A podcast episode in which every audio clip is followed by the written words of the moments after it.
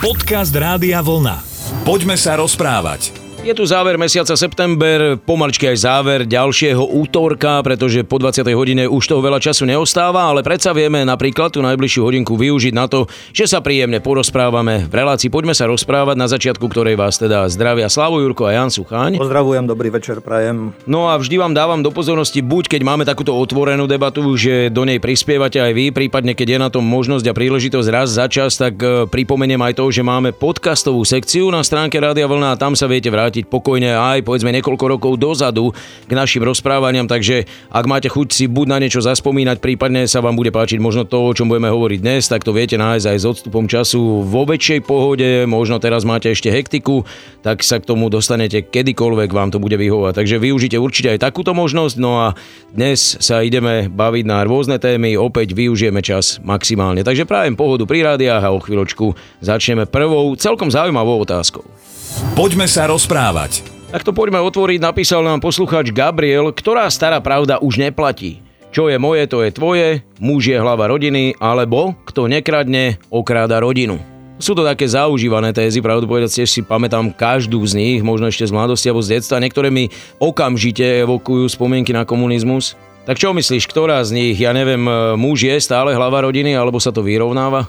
Vieš čo, ja by som išiel do radu, tam prvé to bolo, čo je moje, je aj tvoje, myslím. Že áno, hovorím, áno.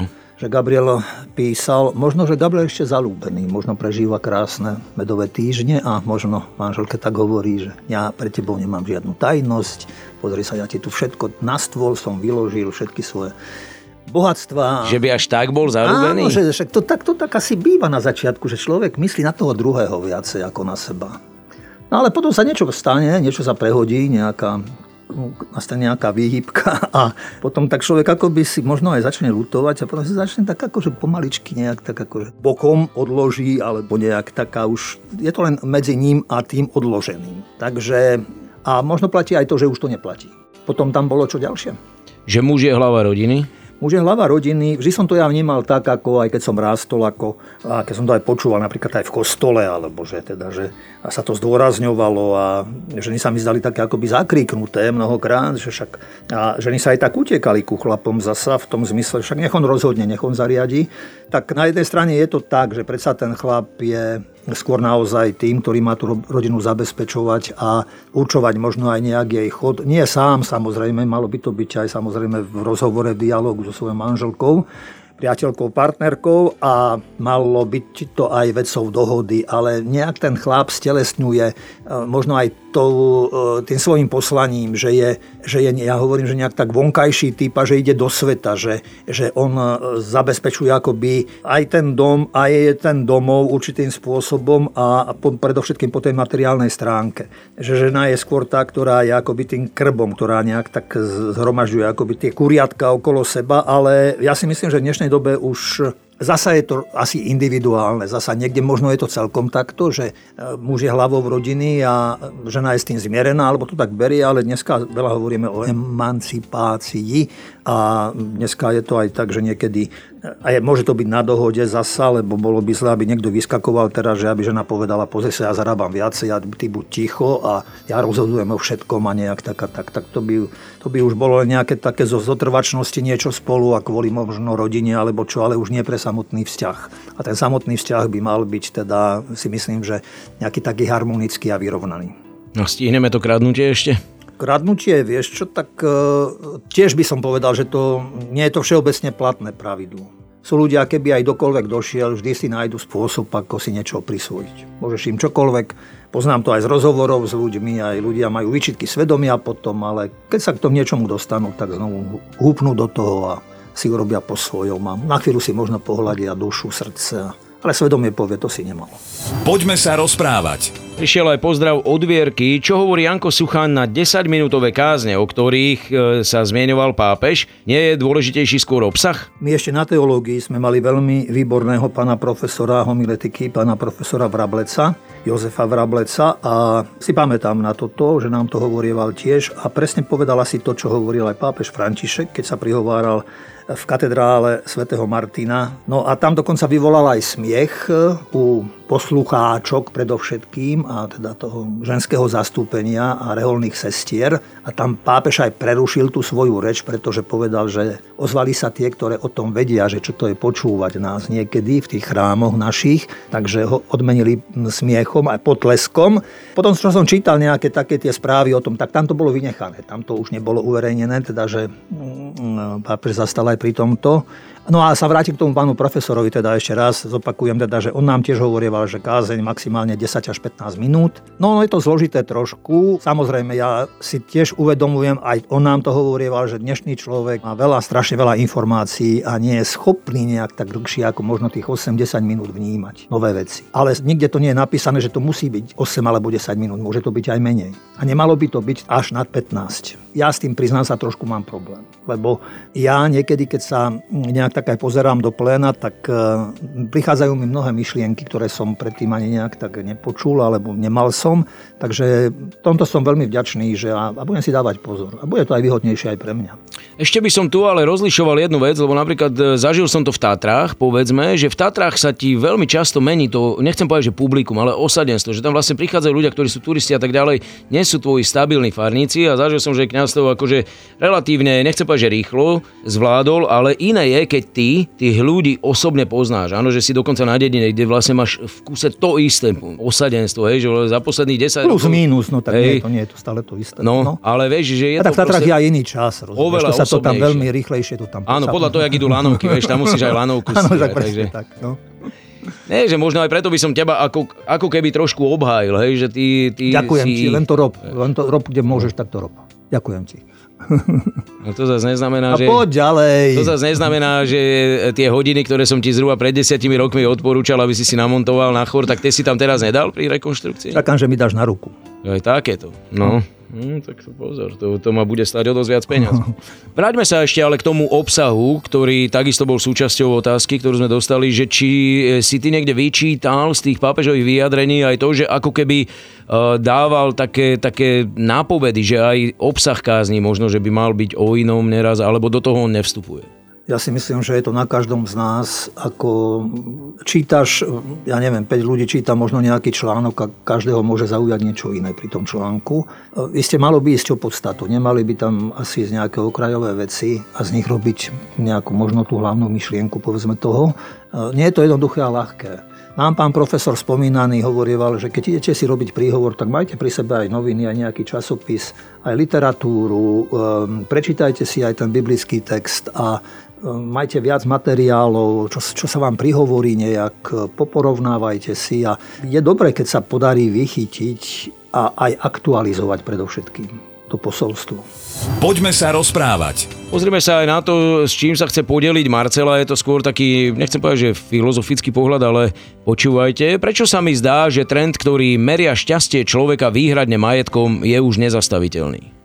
Ja si myslím, že po 89 veľmi rýchlo nejak tak vyprechli tie hodnoty, ktoré sme si pripomínali aj na námestiach a o ktoré nám išlo, lebo to sú hodnoty, ktoré v podstate nevidíš, ale sú a sú z tej ríše duchovnej a vnútornej a zovnútornenej až v človeku a predsa len e, ten kabát, alebo ja neviem, to euro je bližšie, ako, ako hovorím tieto hodnoty.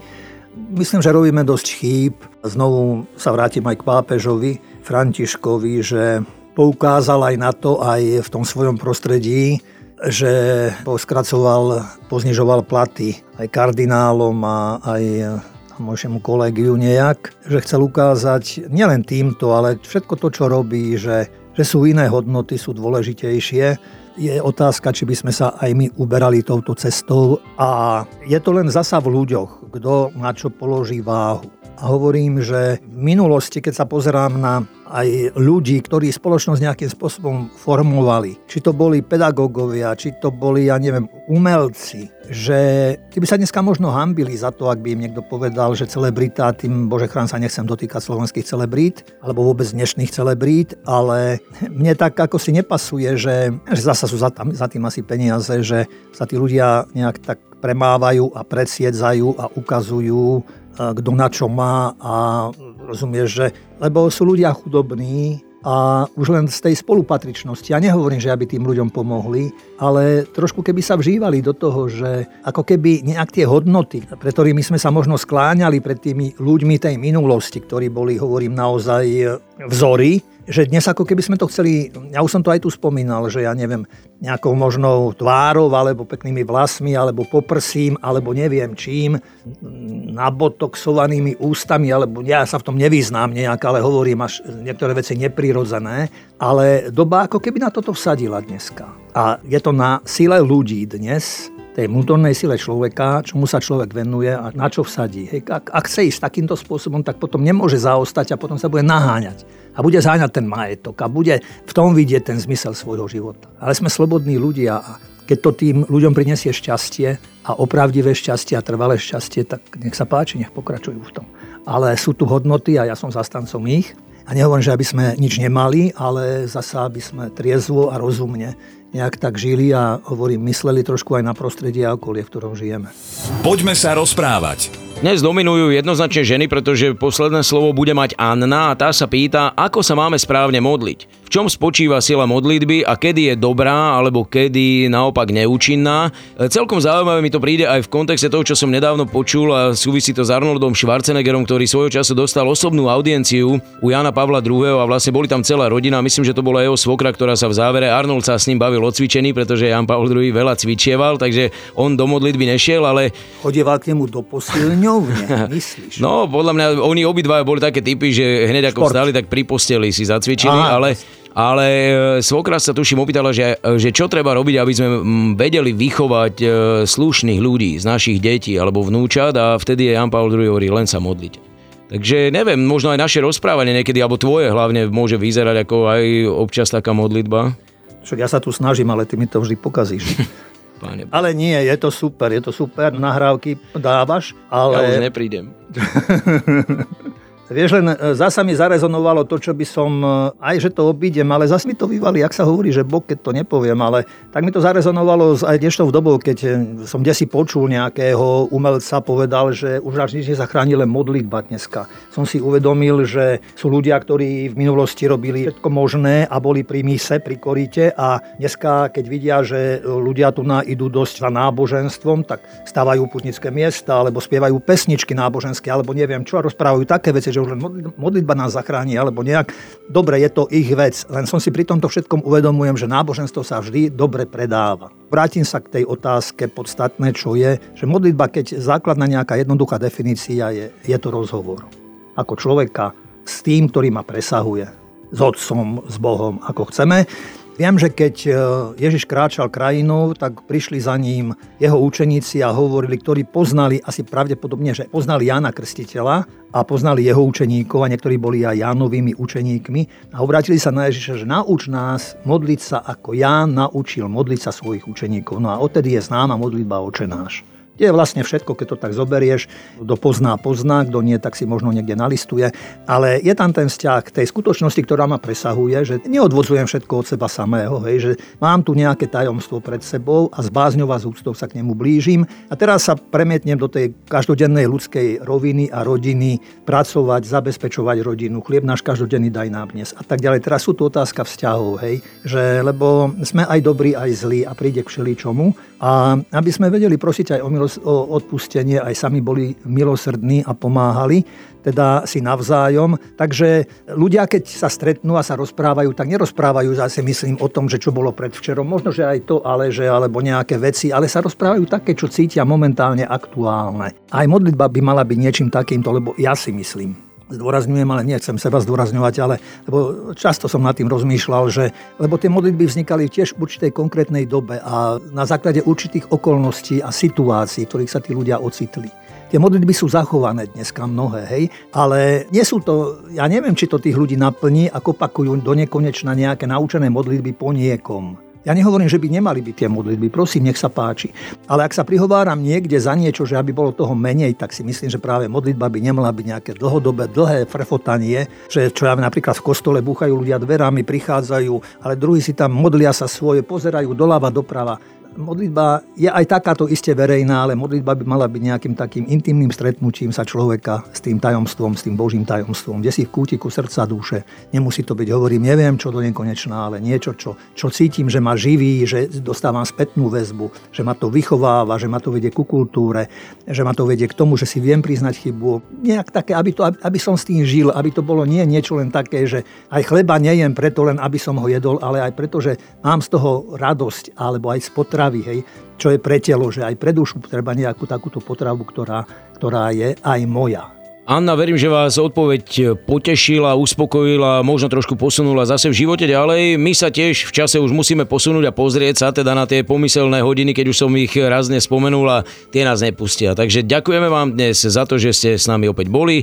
O týždeň už vstúpime do mesiaca október, zase budeme hovoriť o niečom novom, verím, že pre vás pútavom, ale teraz vás už necháme, aby ste si užívali svoj program v rámci zvyšku dnešného dňa. Takže všetko dobré vám prajú Slavo Jurko a Jan Suchaň. Pekný večer prajem. Rádio Vlna. Hity overené časom.